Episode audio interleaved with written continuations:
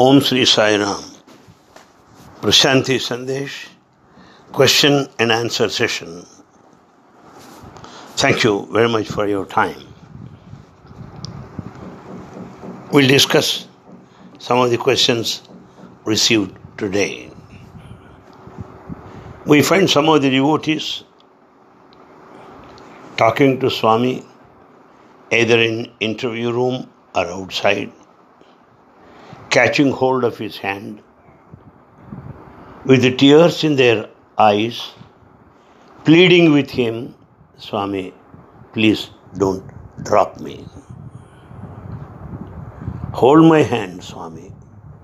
Don't leave me.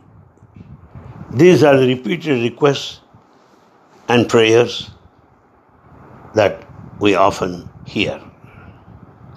Well, what does Swami say on this aspect? Will he drop us? Or will he not hold our hand and take us to the destination? Will he disown us? Naturally, this is a very uh, natural question. Yes. Let me try to say what Baba has to say on the matter. We travel by train from Prashanthinilayam to Bangalore. As Bangalore is approaching, when the train is close to the station, we say, Bangalore is coming, Bangalore is coming, Bangalore has come. Then, while leaving that Bangalore back to Prashanthinilayam, what do we say? Bangalore left, Bangalore left. This is the example given by Swami. Bangalore has not left.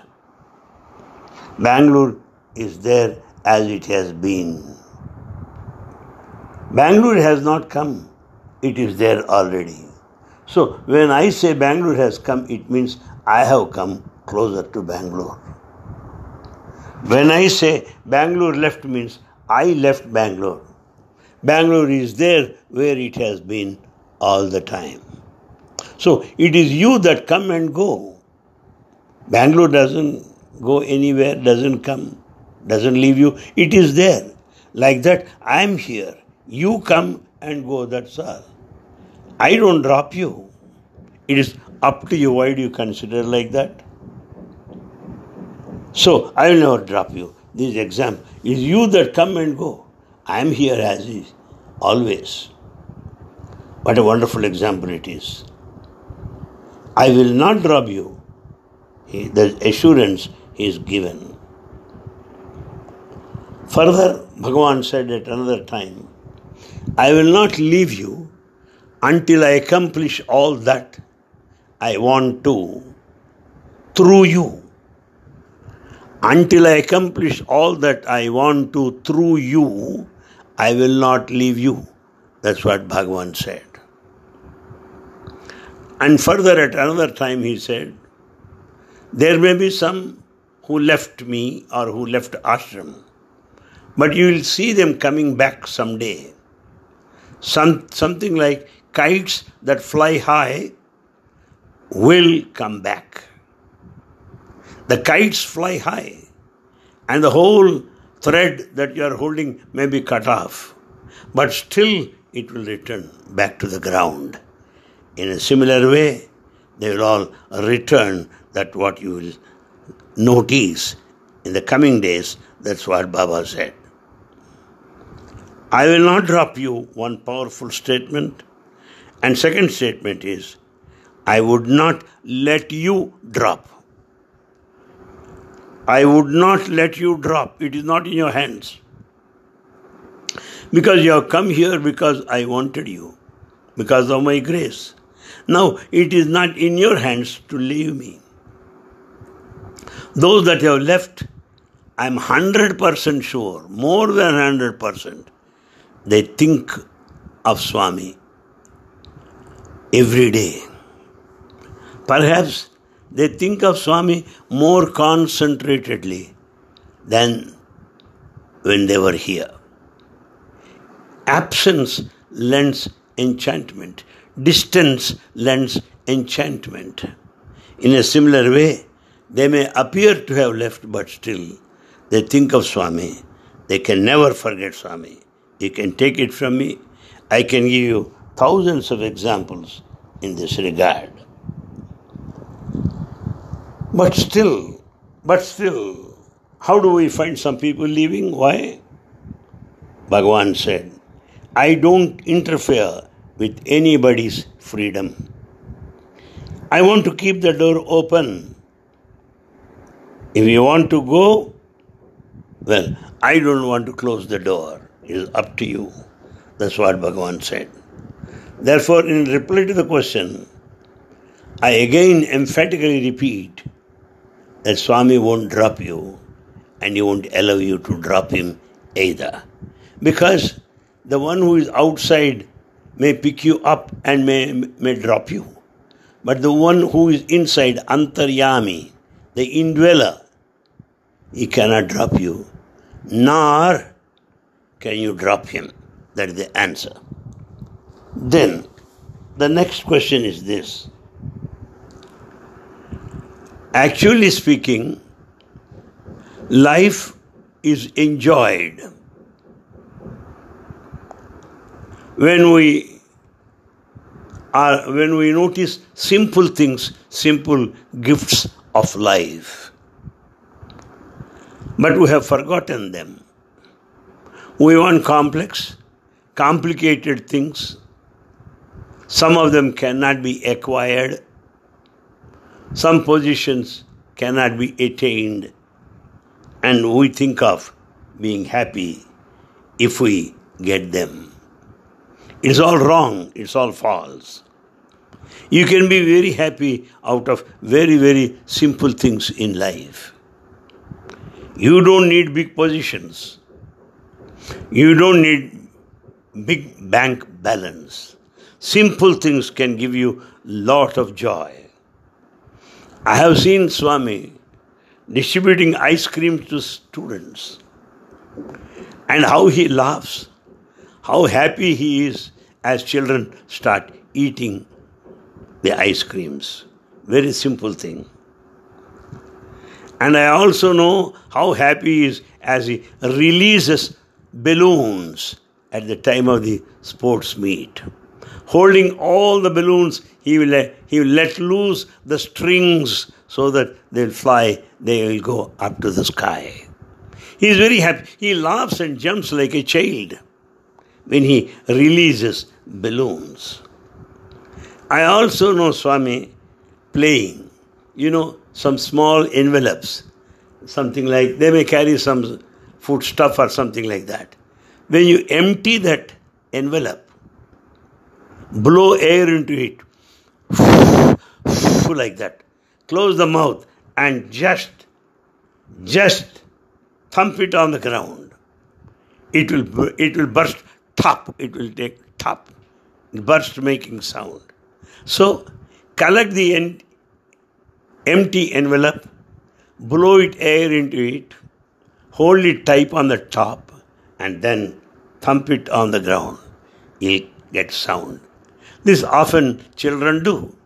Can you imagine that Swami also does such things and as happy, even more happy than school children? Simplicity humility. Yes, they make life very happy and enjoyable. But this is possible when we are meditative in our approach. When once we are meditative, any simple thing will be the source of enjoyment. And naturally speaking, when we watch flowers, lakes, running brooks, the mountains, jungles, well, you are very, very happy. Why? By looking at the ordinary things, you get extraordinary happiness. Ordinary things are enough to make you extraordinarily happy. That is to be noted. Yes? Everything lies in being ordinary. And then a thing of beauty is a joy forever. And when we believe in this, we'll get all that we want. They all start happening on their own accord. This is very important. And then when we don't expect any awards and any rewards, we'll be very happy. This expectational mind is responsible for robbing our enjoyment of life. Therefore, don't have any expectations like awards and rewards. In fact, every action that you do concentratedly with all your skills and talent is a reward unto itself. Every action itself becomes the reward. The reward, the deep sense of satisfaction you derive when you complete a task or a project, gives you lot of happiness. Yes, just all of you must be experiencing in your lives. But whereas reward comes once in a blue moon out of the totality of action. When whole action is completed, spread over a long period of time, you may get a reward. That is the case. Let us not go for rewards at all. The totality of action is bigger than God. When you complete your action successfully, the satisfaction you derive is more than God. There's no doubt about it. The only thing is you have to do your best in life, what you are supposed to. And this work will be transformed into worship, and that is your religion. But unfortunately, what happens is we will feel happy by accumulating knowledge, information, yet we are bound to be unhappy. Why? Because the more knowledgeable you are, the more you are away from your reality. You are away from your reality. Knowledge can never guarantee the experience of the reality. Therefore, don't get lost in knowledge or accumulation of information. So, finally, I would rather say let us be simple, humble, and very, very ordinary without expectation of any awards or rewards. Let us also get joy out of simple things, simple gifts of life. That makes our life worth living enjoyable, even a paradise. Then I would pass on to the next question. People speak of obedience everywhere. People expect you to be obedient. In schools, in colleges, even our prof- professions, People expect obedience from all of us. A teacher expects the student to be obedient. Professor expects the student to be obedient. The master or the boss of, uh, of our office expects you to be totally obedient. And further, they would rather say obedience is an expression of discipline. The discipline is expressed this way by making you obedient. So, what is the place of obedience? What is obedience actually speaking? I would rather say if obedience is out of commitment, out of surrender, that obedience will be of tremendous beauty. Because it has come out of commitment. And it is not out of any command, definitely not because of order from somebody. Nobody orders, nobody enforces. You have got that commitment that makes you obedient. There lies the tremendous beauty. And the spirit of obedience or discipline should come out of our heart. I know in some of the colleges, the central schools, are some of the colleges where discipline is observed 100%. It's my, it's to my experience, when such students come out of that institutions where they observe discipline 100%, when once they come out, they're totally indisciplined. Students from other institutions are far better than these students out of the institutions where there is rigid, tough discipline. Because the discipline is forced upon them. But, but when it comes from our heart, obedience is a byproduct. It's quite natural. And then such an obedience coming out of heart is religious and spiritual. Then what happens? We begin to love and respect everybody. This is possible when once we're dedicated to a divine master.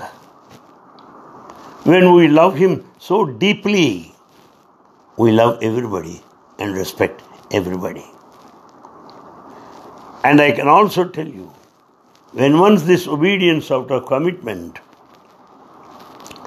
total loyalty to the Divine Master, our heart always says yes and yes.